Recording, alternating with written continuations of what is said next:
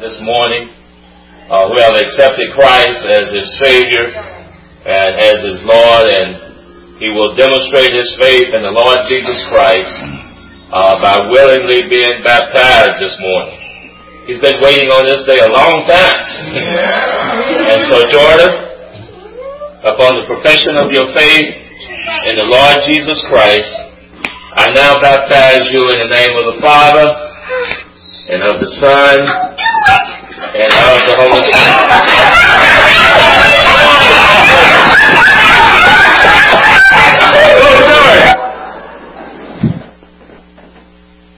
How eager are you? Man, I wish evangelism was that easy. Maybe if I just go out on the front porch and just start preaching and don't stop, they'll just come in and jump in the water. How eager are you to die? How eager are you to spiritually die? In our series Impact, we're going to sum it up today. And we're going to talk about how Jesus has impacted death. Death is something that affects every one of us at some point in our life. In some way, shape, or form, we'll all be impacted by death. And when we talk about death, even as Christians, it's a tough discussion. It's a tough topic. And yet Jesus, Jesus' purpose in death on the cross was to free us of the bondage of death.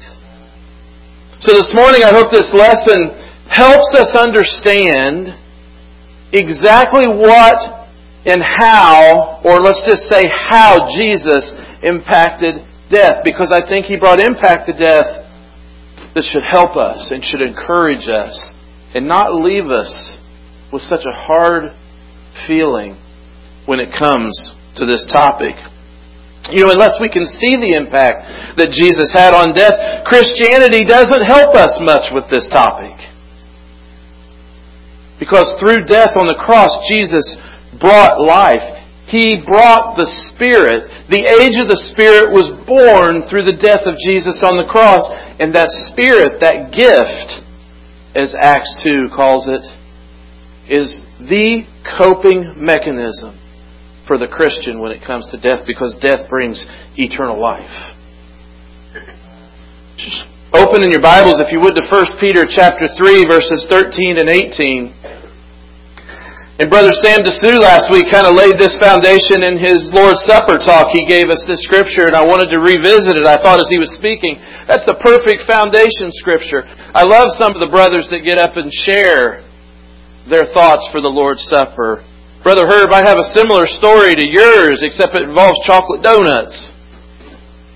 Amen. Listen to what was written in the words to Peter, who is going to harm you if you're eager to do good. But even if you should suffer for what is right, you're blessed. Do not fear their threats. Do not be frightened. But in your hearts revere Christ as Lord. Always be prepared to give an answer to everyone who asks you to give the reason for the hope that you have. But do this with gentleness and respect, keeping a clear conscience, so that those who speak maliciously against your good behavior in Christ may be ashamed of their slander. For it's better, if it is God's will, to suffer for doing what is good than what is do- than for what is evil. For Christ also suffered once for sins, the righteous for the unrighteous, to bring you God. He was put to death in the body, but made alive in the Spirit. You see, the gift of the Holy Spirit is to help us cope in these earthly bodies. And for each and every one of us that has these earthly bodies, can't we understand we need all the help we can get? Amen? You know, each and every time I bend down on my knees to do something, I'm reminded of how much help I need in this earthly body. This earthly body is temporary. But it's also the temple of the Holy Spirit as long as I live on this earth. As the gifts of the Spirit are learned and unveiled in our lives, we go stronger in mind and in body and in spirit. So as we study, as we live in holiness, We learn. And it's not just our bodies that are rejuvenated, but it's our mind and our spirit more importantly. We grow spiritually. We mature. The gift of the Spirit is to help us be prepared to share the gospel wherever and whenever God calls. Now, how do you become a young man and a young woman willing to go off to a country like China and share the gospel? Church brethren, remember, I want you to understand this. We can't show the video. We can't plug in this video that we showed you this morning on our social network page, on our Facebook page. Because to do so could put their lives in jeopardy, or at least their livelihood. Eric and, and Rachel serve God in a foreign place that's not kind to the gospel being spread. They have the constant threat of being persecuted for the gospel that they share. And what I want to tell you today is you get that way by understanding the importance of the gospel. By understanding that spreading the gospel is a life or death issue. It's an eternal life or death issue. The truth is you have to care about those that don't know the gospel. You have to have faith that God has made that our number one mission. To spread the gospel of Jesus Christ, to spread the good news.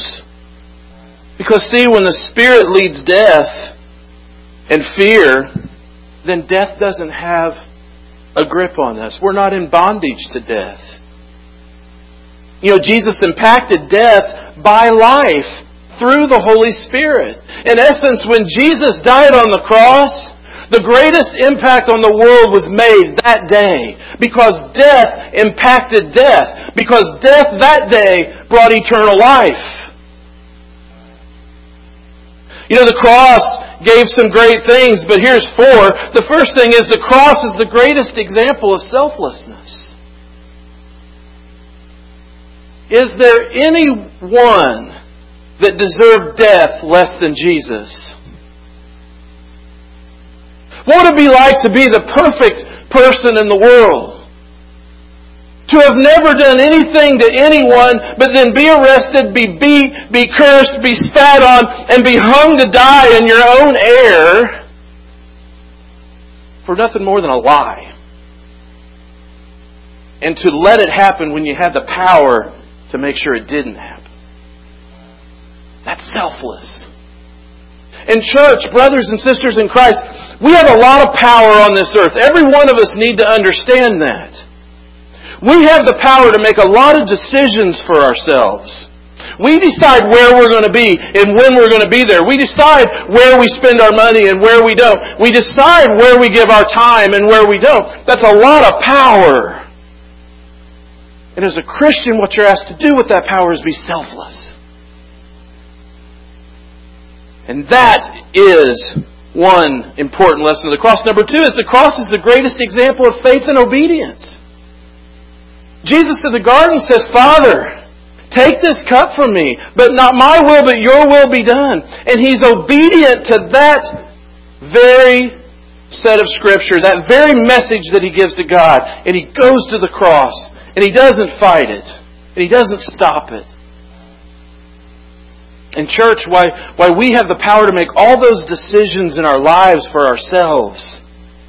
The question is, we also have the choice as to whether or not be faithful and obedient, even to a cross. And number three, the cross is the greatest example of love. For God so loved the world that He gave His only begotten Son. Amen? There's no greater love than what was shown on Golgotha. There's no greater love than for a person to give their only love to the world. And while we have the power as church and God's people to make all these decisions for ourselves, the important lesson that we have to learn from the cross is do we love like He loved? Are we willing to give at the level that He gave? You know, the cross is how, is how Jesus had the greatest impact on this world. I've given you four lessons now, this being the fifth on impact and how Jesus impacted the world. But there's no greater impact that Jesus had than the impact he had on death. Because his death on the cross freed us from death. He freed us from the fear of death. He freed us from the agony of bondage and sin and darkness. And He gave us hope and light in our grief. Look, if you will, at John chapter 10. John chapter 10. We'll start in verse 25 and I'm going to read through 30. And Jesus is giving answer to some guys who are arguing about who He is. They're still arguing. After all they've watched about Jesus, they're still arguing about who this man is and what he is to them. And Jesus answered, He said, I did tell you, but you didn't believe. The works I do in my Father's name testify about me, but you do not believe because you are not my sheep. My sheep listen to my voice. I know them and they follow me. I give them eternal life. Listen, church, I give them eternal life, and they shall never perish. No one will snatch them out of my hand. My Father who has given them to me is greater than all. No one can snatch them out of my Father's hand. And I and the Father are one. You see what Jesus gave us and the impact that He had on death was to rip us out of evil and sin. And reconcile us with God and put us in a place that you cannot be taken from. Because of God's grace and mercy and His love, He freed us from that bondage. Here's the question. Do we embrace that? Do we embrace that? Do we understand that when we are deciding whether or not we, we go to this event or we engage in this process to spread the message of Christ, when we see that person on the street and we're questioning whether or not they know God, do we know how important that question is to be answered? Because it is an eternal life or death question. It's not this temporal life or death that we have. It's eternal. Jesus impacted death by grace through faith. We talk about grace all the time and how, how God will look over the world's sin and woe when they truly believe, when they truly repent. But the first part of that's critical, isn't it? Bringing them to an understanding that they have to repent. They have to acknowledge what sin is in their life. It doesn't happen by osmosis. It happens by understanding the gospel, being, being introduced to Jesus and developing a life with Jesus. And as you get to know Jesus, He'll help you decipher those things in your life. In John 11, we find the story of the death of Lazarus. And, you know, the kids always used to say, well, this is, you know, this is the, uh, the shortest verse in the Bible. Jesus wept Obviously, death impacted Jesus too. He didn't want to die on the cross. He wept when he got to the death of Lazarus, when it came to the death of Lazarus. But the impact that he had after Lazarus' death, once again, was life. It was life. You know, the impact Jesus had on death is shared in the story of the gospel. Light is brought into the world by the gospel of Jesus. Look at John 11, 9 and 10. Jesus answered, Are there not 12 hours of daylight? Anyone who walks in the daytime will not stumble, for they see by this world's light. It is when a person walks at night that they stumble, for they have no light. These words spoken at a time that when it was dark, it was dark. They didn't have street lights. Have you uh, have you bore witness when you're driving into the big city and you can see the silhouette of the night of the light in the night, and you know there's a big city on the horizon, don't you? These folks didn't have that. When it was dark, it was dark. And you didn't walk around much at night. In fact, most of what happened after dark, as the scripture says, is really nothing good. But in the daytime, people travel.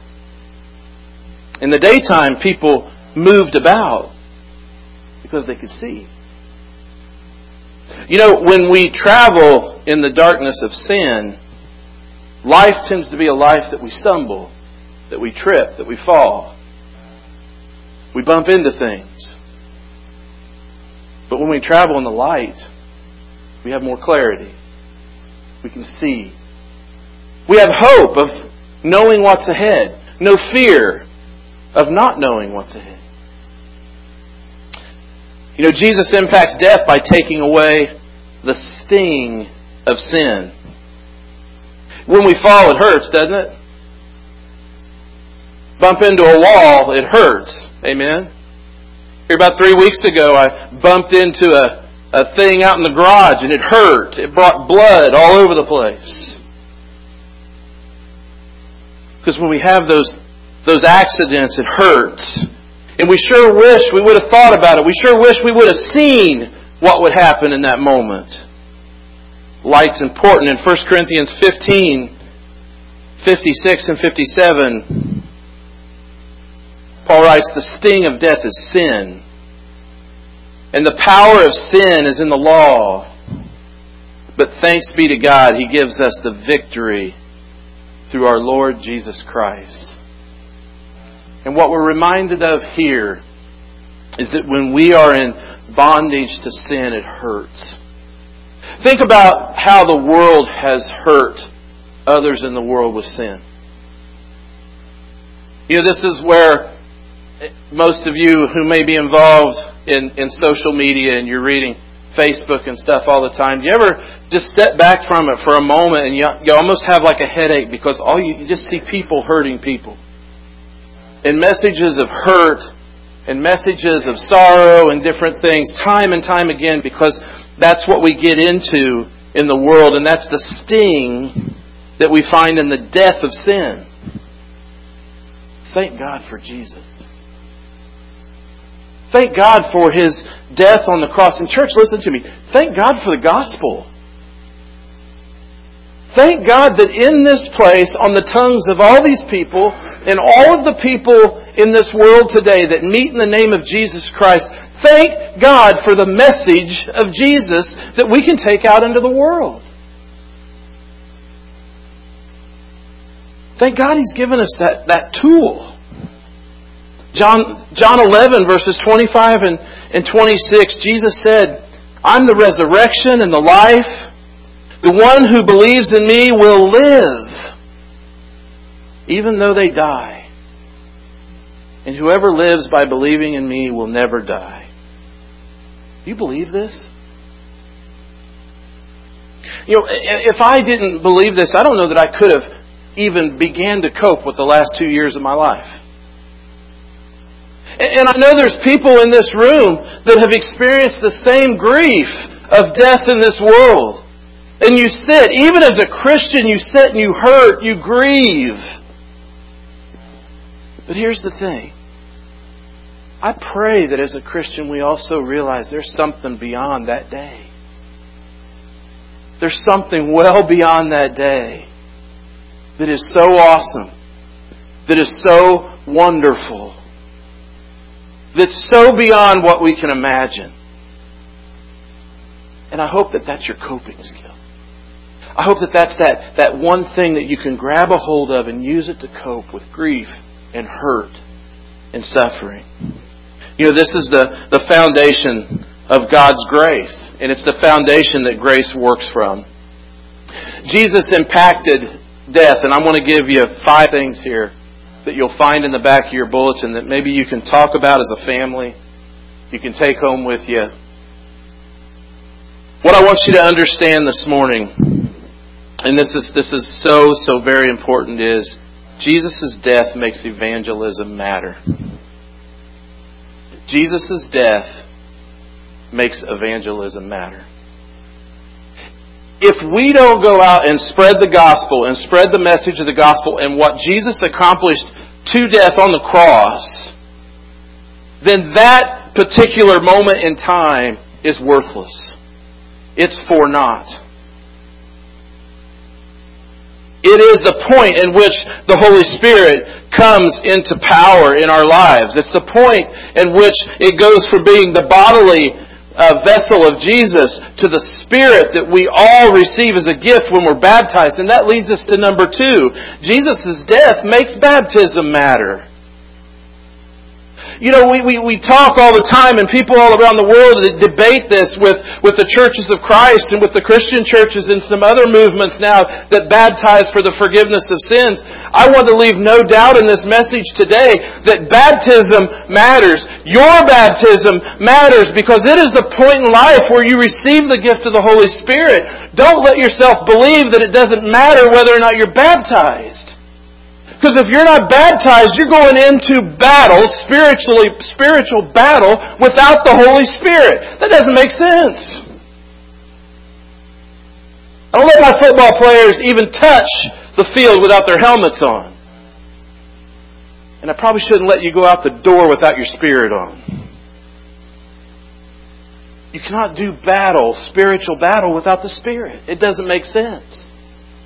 Your baptism matters. The point in which you professed belief in Christ and you repented of your sins and you gave your life to Christ and was born again matters.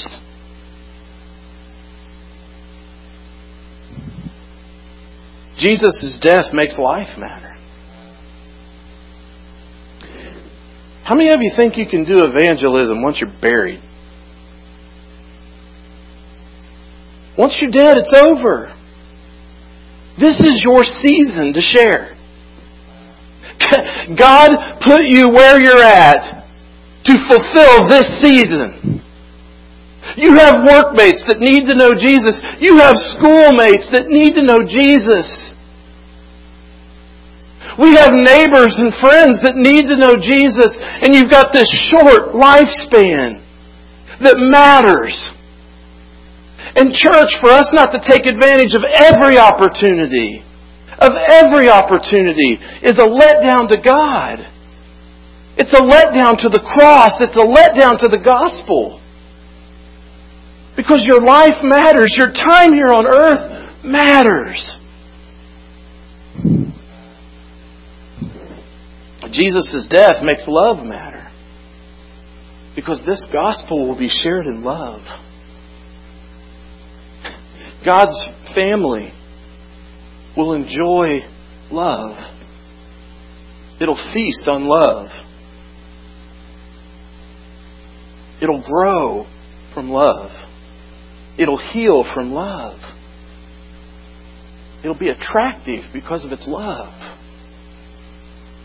Jesus' death on the cross makes love matter. And finally, Jesus' death makes eternity matter.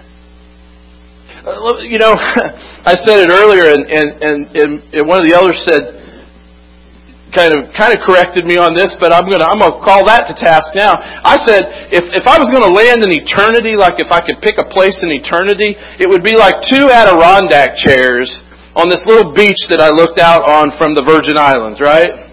And one of the elders said, well, you know, that beach is to be like a dump compared to heaven. Well, I'm just saying that, that that place in heaven is like the best place in heaven. Okay? So we'll, we'll just one up each other, but I don't know how to speak Spanish, so you'll probably get me. Eternity matters. And I want to ask you something. Do you want to spend eternity in heaven or hell? Do you want your children to spend eternity in heaven or hell?